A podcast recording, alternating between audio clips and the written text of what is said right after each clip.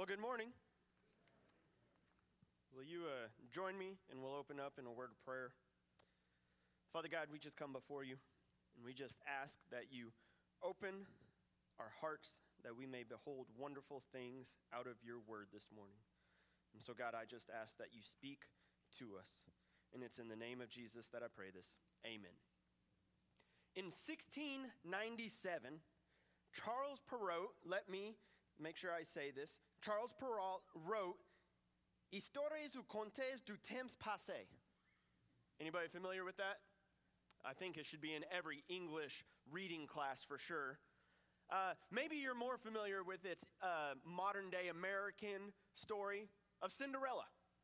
The story of this beautiful girl who is living with her. Uh, is that the one? I, honestly, I don't know the story that well, but uh, she's like living with her ugly stepmother and ugly stepsisters, and uh, politically incorrect for saying those words, I guess. But and then you know she wants to go to the ball because every girl deserves a ball, and she's unable to go because her stepsisters are mean. So then she encounters this fairy godmother who turns a mice into horses and pumpkins into coaches and it's every dream every girl's dream come true i think out of all the Disney characters, out of all the Disney princesses, Cinderella is ranked as the number one Disney princess that everybody likes. Like, you know, you go to uh, Disney, the one in Florida, uh, man, I'm showing that I don't know a lot about Disney right now.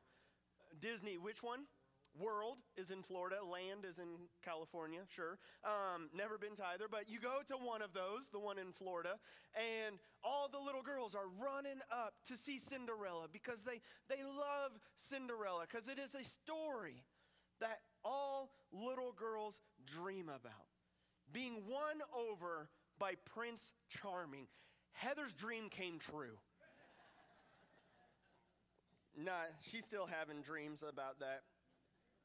But you know, he Perrault wrote this story in 1697, and then in 1950, Disney took over and they put it in Cinderella time. But really, this is a story that goes back centuries before to really the early 10th century BC, where Solomon writes Song of Solomon. And he is writing about this, about this Shulamite girl who is not like well to do. She's working in a vineyard. She looks down on herself. She says that she is dark in an era where everybody wants to be pale skinned because that is the mark of beauty at that time. But she's working in a vineyard, so she's got darker skin. She's looking down upon herself. And then this shepherd approaches to her. And man, her heart falls for him and she asks him who he is and she asks him about his flocks and he, he just responds by saying you are beautiful and i love you. He sweeps her off her feet. And so then he leaves and she has these dreams about him where he he comes and he goes away and she can't find him. So she's searching for him and she's unable to find him. And then finally she finds him like she's dreaming about him. And then one day there's this procession coming and they realize that it is a royal procession and everybody is going crazy because it's King Solomon. But all she cares about is her shepherd. That is the only man that she cares about. They, they can go see King Solomon. She wants to see her shepherd, but then she hears that Solomon is calling for her to come and be with her. And she goes into his escort and she looks, and behold, before her is Solomon who is also her shepherd. And everybody's heart is melting. And it's like, oh, what a beautiful story. And, and there's a printout of the story because, like I said last week, I am not poetic at all. And Song of Solomon is written in poetry form. So as I'm reading through it, I'm like, huh? Like, I have no idea what's being said. And so there is a narrative format that is PG rated as well. Because this is probably one of those sermons and those topics that I've been asked a lot. How are you going to handle that? And it's like very delicately because I know what we're talking about. But we are going to be in Song of Solomon this morning as we continue on to look at these Old Testament passages. And again, there's deeper meaning behind all of them. They're all written to specific people at specific times, but they have theological importance for us here today that God has preserved them in His Word for us to see Jesus. Because multiple times throughout the New Testament, Jesus is even talking about you have Moses and you have the prophets, and they point to who I am. So you should know about me just based on the Old Testament, even that it all points to who Jesus is. And so that's what we're going to look at this morning as we look at the Song of Solomon.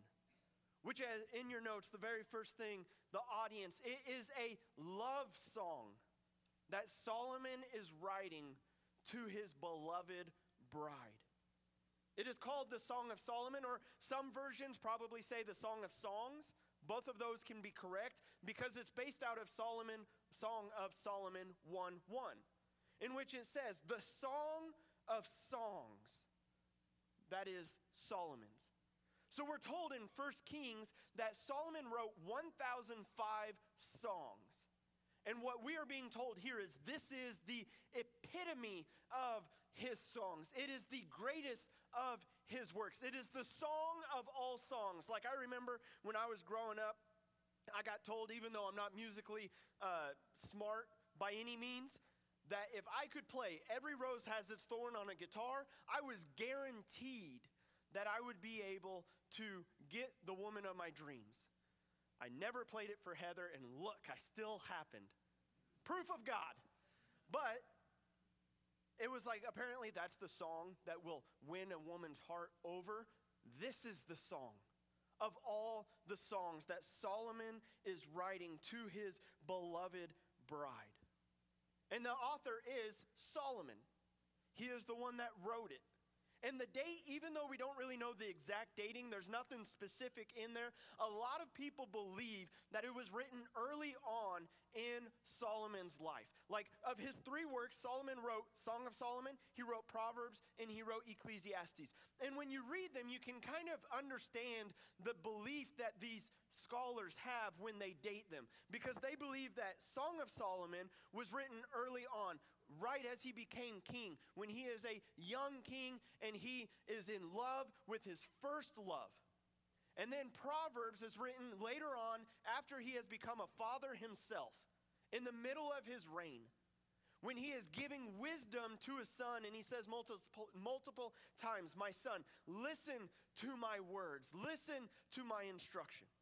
And then Ecclesiastes, as we studied through it a while ago, and you read it, it no hope. Because in 1 Kings chapter 11, we are told that Solomon's many wives led him away from God that they turned his heart against God and he did what was evil in the eyes of the Lord. And so it, it, makes sense. When he's young, he's writing about love. When he's a father now, he's writing about training up his child in the way that he should go. And when he is old, after his wives have turned his heart away from God, he is writing about where is the hope in the world. I looked for it in all these things and I could not find it. And so you have early in his reign, the middle of his reign, and in the later years of his reign. The main people that you'll read about in the Song of Solomon is you have the bride, who is a Shulamite, you have the groom or the king, who is Solomon, and then it is a song. And so there's these refrains in there that are sang by a chorus or the daughters of Jerusalem. The literary genre it's kind of viewed in three different ways about what is the genre that Solomon is writing in here. The one that everybody agrees on is it is poetic. You can understand that just by reading it. So in poetry, there are a lot of metaphors. Him seeing her teeth, and the only thing I could think of is like your teeth are like Dentyne Ice tablets, like they're beautifully white. But that's not what he says. He says something way more romantic but he is using metaphor to describe aspects of her. And then there's also oriental imagery, where he's also in that using things of Eastern culture. So when we read it, he's like, we'll go there. He's like, Your breasts are like two fawns. And it's like, Well, that's weird. But in his time, that made sense. He's like, Your neck is like the cedars of Lebanon.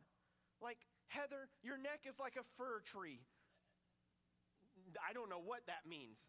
I don't know what the cedars of Lebanon mean either, other than those were really good trees back then. But it's like, okay, it's Oriental imagery. I'm sticking my foot in my mouth a lot this morning, too, but we'll go from there. So, also, there are three views that they have with it, though. The first off is that it is strictly allegorical. And what that means is that everything in it just means something else. There is a deeper meaning to everything. It is all allegory, it all stands for something deeper. There's nothing true to it. The other kind is extended type in which they say this really happened, but Solomon is writing it with deeper meaning behind it.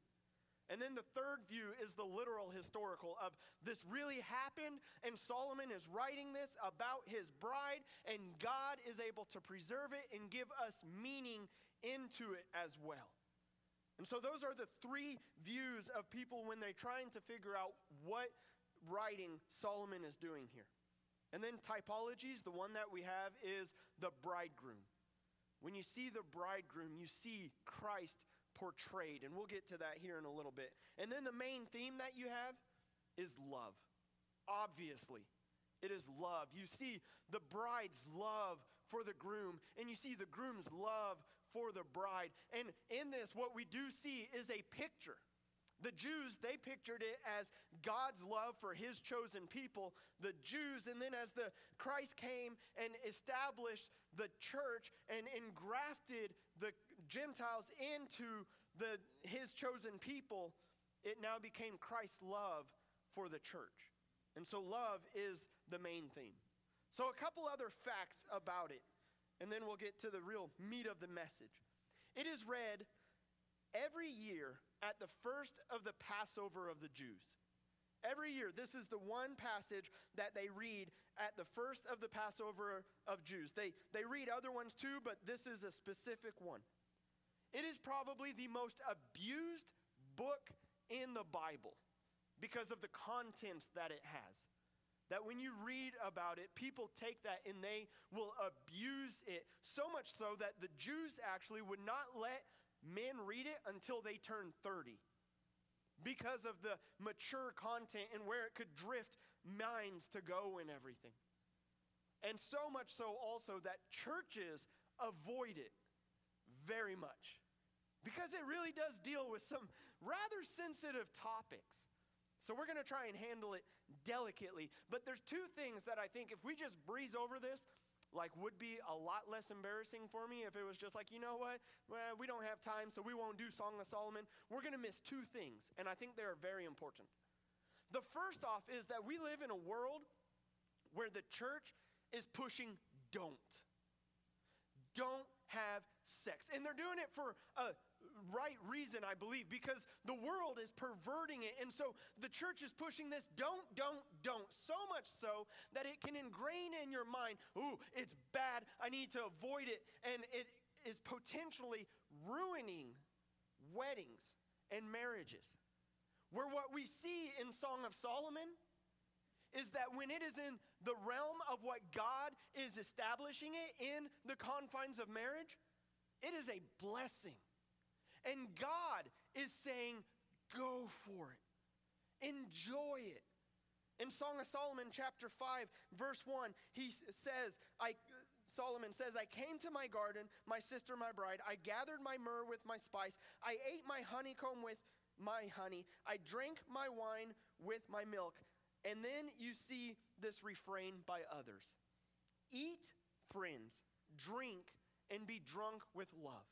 And it says others there, but we're talking about an intimate space in the room. And so it's not other people being there.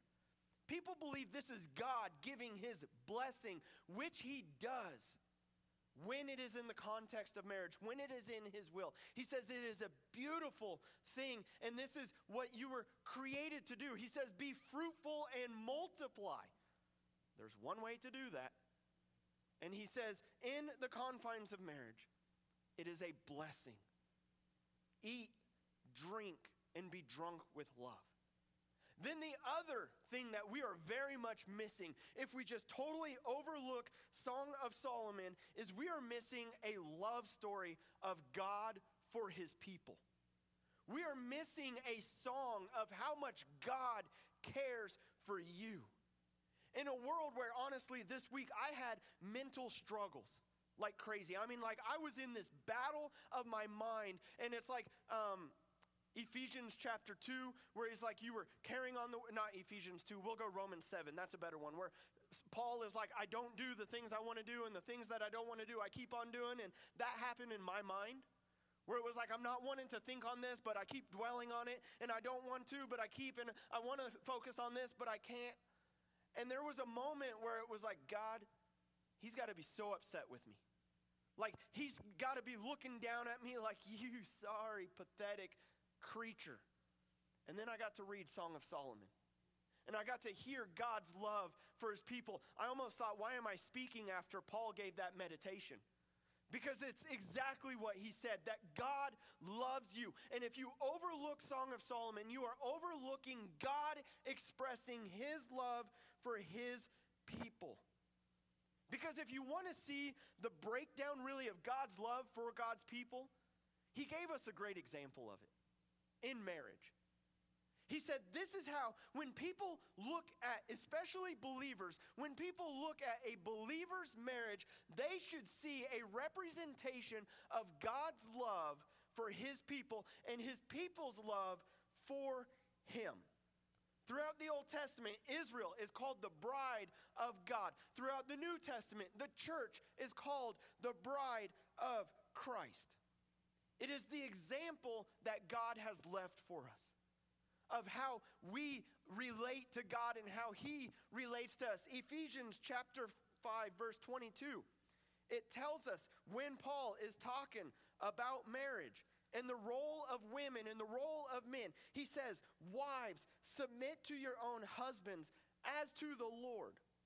For the husband is the head of the wife, even as Christ is the head of the church, his body, and is himself its Savior. Now, as the church submits to Christ, so also wives should submit in everything to their husbands. Husbands, love your wives as Christ loved the church and gave himself up for her, that he might sanctify her, having cleansed her by the washing of water with the word and so what Paul is telling us is he addresses women first and he says wives when when people look at you they should see a representation of how the church submits and honors and respects God and lives for him. A pretty high task to take. That God has established it that way. That that is the representation. Women represent his church where we are called to submit. Such a nasty six letter word today. But yet, God says, when it is in the confines of my will, it is a beautiful thing. That honestly, as the church, I have no problem submitting. I struggle with it. Let me make that clear. But I want to submit to God. I want to follow him. I want his church to follow him. And when the church submits to God, things go well. And when the church steps out of God's will, things start to fall apart. The same thing for marriages. When wives are not wanting to step out, which is a result of the fall, it is the curse that God says that women will struggle for the position of the men. There's going to be that friction going on. That when women step in and submit and follow and honor their husbands, it will go well. So much so that even in 1 Corinthians chapter 7, he says, even if your husband is unbelieving, you should still do this. Because in doing so, you could win him over. And it is a beautiful representation of that. And then he goes to men. Think the women have it tough? Men, you are the representation of Christ to the church. You are to be the head of your family, to lead them and guide them. And notice what Paul said die to yourself. Husbands, love your wives as Christ loved the church and gave himself up for her. So many husbands are leading, and even in churches, are leading for selfish gain. They're, they're like, well, she doesn't deserve that. I'm too tired. I'm going to come home. She needs to understand. I just don't have time. And it's like, no, you come home and you die to yourself to lift her up. because Christ died for the church. That this is the representation that God gave for husbands, and there is great pressure on it. That the world is perverting marriage and diluting it. And it's time for the church to reclaim it. It's time for the church to come back and say, We are going to enter into this covenant. Do you understand the covenant that you make? I promise to take you in sickness and in health, for better or worse, weaker, richer or poorer, whatever they are. Those are some pretty serious vows that you're making. And you're making them before God. And you're saying, This is not going to separate. So much so that Jesus says, What God has brought together, let not man separate. And so we are called as the church, as marriages in the church, to represent God's love for his people and his people's love for the church. And husbands, that means dying to yourself and lifting her up. Why? Why did Jesus do it? Because he loves you.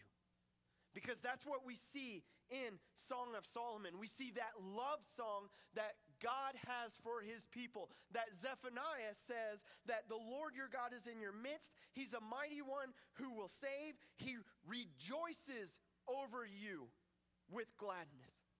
He will quiet your soul, quiet you by his love. He will exalt you with loud singing. He sings over you. He rejoices over you. He loves you. Like, you think, like, kind of like Paul was saying, like, it's blurred vision. Like, I might think I understand the love of God, not even close. You might be like, yeah, I understand, Andy. Jesus loves me. This I know. The Bible tells me so. It's like, no. He loves you so much. He rejoices over you with gladness. He exalts you in singing. He is singing this song about you. He loves you so much that as you're holding that cup and that bread, He gave His life for you. Knowing everything about you, knowing the struggles I was going to have this last week, He knew about them knowing that his bride, as Hosea tells us, was going to go off and commit adultery and be loved by another man and give herself over to him. And yet he tells Hosea, Go after her. That Jesus is pursuing you because he loves you so much. He is running after you. I heard one pastor, he was talking about it that, like, and I, I can relate to this. He and his wife were walking one evening, and he, he made some snippy comment. And his wife didn't backhand him. Instead, she just started walking off. She, like, ran away from him. She was like, Fine, that's how you want to be. I'm going to run away. And he was like, yeah, Fine, have at it. And then he got to thinking, I know what part of town we're in, and it's not a good part. Bars are on the windows and everything. And so he was like, I'm running after her. He ran after his wife because of a sin he committed. Have you ever thought Jesus runs after us because of a sin we committed? That he is relentlessly pursuing after us, knowing everything about us. And he says, I love them. He loves you so much that John 3:16 says, he gave his only son that if you believe in him you shall not perish, but have eternal life. You see, here's the thing that every single one of us has in common we are all searching. We are all searching for something. A lot, a lot of people are searching for somebody that they can live the rest of their life with. Some people are just searching for somebody to give them a temporary satisfaction. We are all searching for something. I looked it up. There are 366 million people on dating apps. There are over 8,000 dating apps alone. Farmers only, Christians only, eHarmony. Those are the three big ones I know of. There are 8,000 more. The swipe left, swipe right one, whatever that one is. But we are searching for relationship. But the problem is, is that so many people, and even in the church, we think, oh, I have found the one whom my heart desires. They're going to satisfy everything I need. I will find completeness in them. And the thing is, is that's wrong. no matter how perfect Heather is, she cannot fill in my heart the thing that only God can fill. No matter how perfect I am, not true, but we're all searching for something and we're trying to fill it with people and relationships. And it's like there's only one thing that can truly fill it, and that is Jesus. I mean, look at Hollywood, for example. Here you have supermodels and you have all these good looking plastic surgery people who are getting married with the money, the fame, and it's like, oh, if, if, if the perfect life exists, I think it looks like that. And yet they have a divorce rate of twice that of the average person. Because they have it all and they're filling it with all this stuff, but yet it's dissolving because it doesn't last. Because our hearts are looking for the one who can truly satisfy our desires. And that's only Jesus. That we're going to keep looking, but Jesus is the only one that can truly fill the longing of our heart. And we see that in the Song of Solomon. And also in the Song of Solomon, we see played out the church and Jesus. What I mean by that, and Pete Good luck following this. I'm jumping around here. But we see this in Song of Solomon, chapter 2, verse 16, where they say, My beloved is mine, I am his. He grazes among the lilies. What do we know about the church? This is talking about the bride, the church. We know the church loves the groom. That we love Jesus, that we can say, We are his. That Isaiah tells us that he has imprinted our names on his palms, that they are pierced in his hand. How can he forget us? We are on his palms. We belong to him. But here's the thing about the church, and I'm going to go a little more personal. Here's the thing about me individually, and maybe you also. Song of Solomon 1 5. She says, I am very dark. Yeah, I'm lovely, but I'm dark. I don't measure up to the standard. I understand my unworthiness. Why would he love me? Why would this shepherd choose me when there are so many other women that are fairer skinned and the epitome of beauty? Why would he choose me?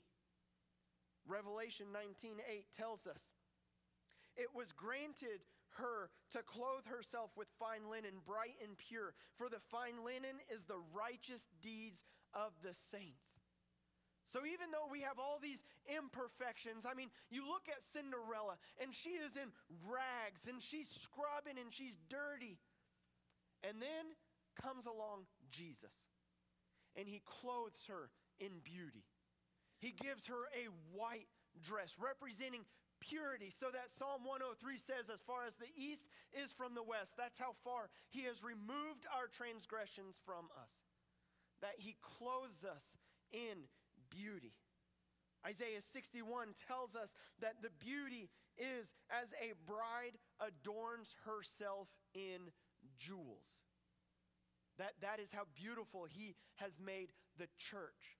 That he looks at his people and he doesn't see our flaws and our imperfections, he sees beauty. He sees the bride that he loves.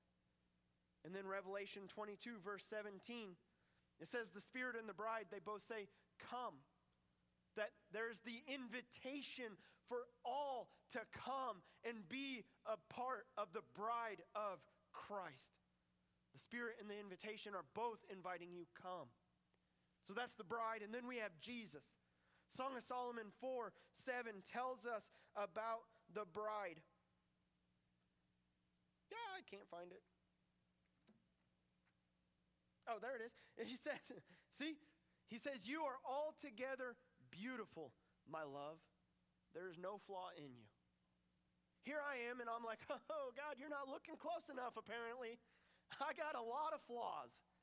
But yet, look at how Jesus looks at us. He says, There is no flaw in you. You are altogether beautiful. Isaiah 62 5 says, For as a young man marries a young woman, so shall your sons marry you. And as the bridegroom rejoices over the bride, again, here we see, so God rejoices over you. Ephesians 5, we read this Husbands, love your wives as Christ loved the church and gave himself up for her. And then Matthew 25, 6, it says that here is the bridegroom, come out to meet him. We see that the bride is coming back to take us home. And so, what we're told is there is going to be a wedding. There is going to be a marriage feast. We are the bride of Christ, and there is going to be this marriage feast. And Jesus tells us in Matthew chapter 22 what that is going to be like. He says it in this parable. He says, The kingdom of heaven, verse 2, may be compared to a king who gave a wedding feast for his son. And he sent his servants to call those who were invited to the wedding feast, but they would not come. Again, he sent other servants, saying, Tell those who are invited, See, I have prepared my dinner. My oxen and my fat calves have been slaughtered, and everything is ready. Come to the wedding feast. But they paid no attention and went off, one to his farm, another to his business, while the rest seized his servants, treated them shamefully, and killed them. The king was angry, and he sent his troops and destroyed those murderers and burned their city. Then they said to his servants, The wedding feast is ready, but those invited were not worthy. Go, therefore, to the main roads and invite to the wedding feast as many as you find. And those servants went out into the roads and gathered all whom they found, both bad and good, so the wedding hall was filled with guests. But when the king came in to look at the guests, he saw there a man who had no wedding garment. And he said to him, Friend, how did you get in here without a wedding garment? And he was speechless.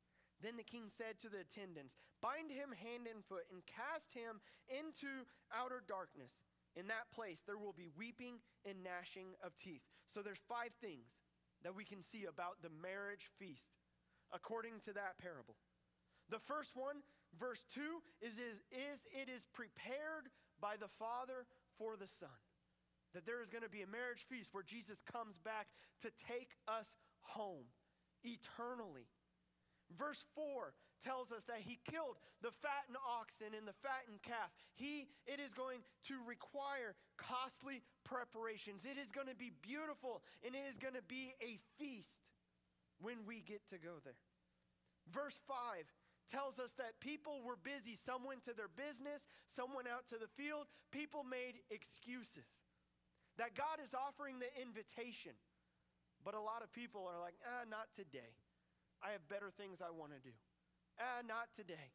I don't believe in that.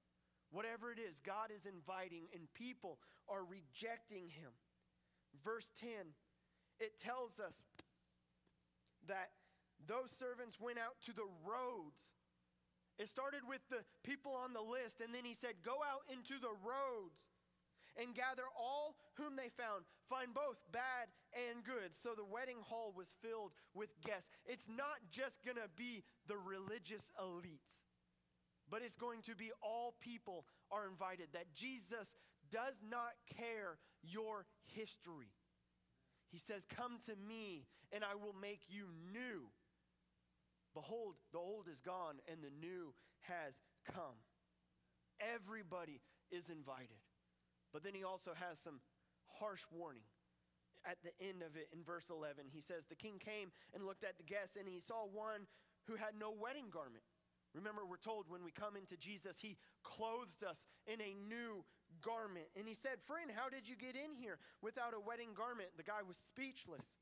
So the king said to the attendants, Bind him hand and foot and cast him into outer darkness. In that place, there will be weeping and gnashing of teeth. There's only one way you're going to get there, and that's through Jesus Christ. It's not going to be because of religious responsibilities or because of your ethnicity or your social class or anything like that. You can only get there through Jesus Christ. And he says, if you do not come through Jesus Christ, he says, he will be cast out into outer darkness where there is weeping and gnashing of teeth. But there's good news that he said the invitation is sent out to all. That in Revelation chapter 22, verse 17, the invitation is the same, regardless of who you are. The Spirit and the bride, they say simply, Come to Jesus. And let the one who hears say, Come. So let the one who is thirsty come. Let the one who desires take the water of life I love this next word without price. It is free. It is the free gift offered to you through Jesus Christ. Because God so loved you that he gave his only Son. That if you believe in him, you will not perish, but you will have eternal life. Father God, thank you for your love. That God honestly is so undeserving by every single one of us in here. But yet, God, you say that you look upon us and you see no flaw, but you see us as beautiful. God, may we understand that. And therefore, may we just live in the security of your love. God, not trying to earn it, but walking in it. And God, you've offered the invitation to all. You've said, Come. And so, if there be anybody here who is trying to sneak into the wedding feast under some other garment that is not the blood of Jesus, God, let them come through Jesus, placing their faith in Him. And then, God, may the rest of us who have received eternal life in Jesus just live as your people, glorifying you in everything we do. And God, when we don't, I want to say thank you for grace. It's in the name of Jesus we pray this. Amen.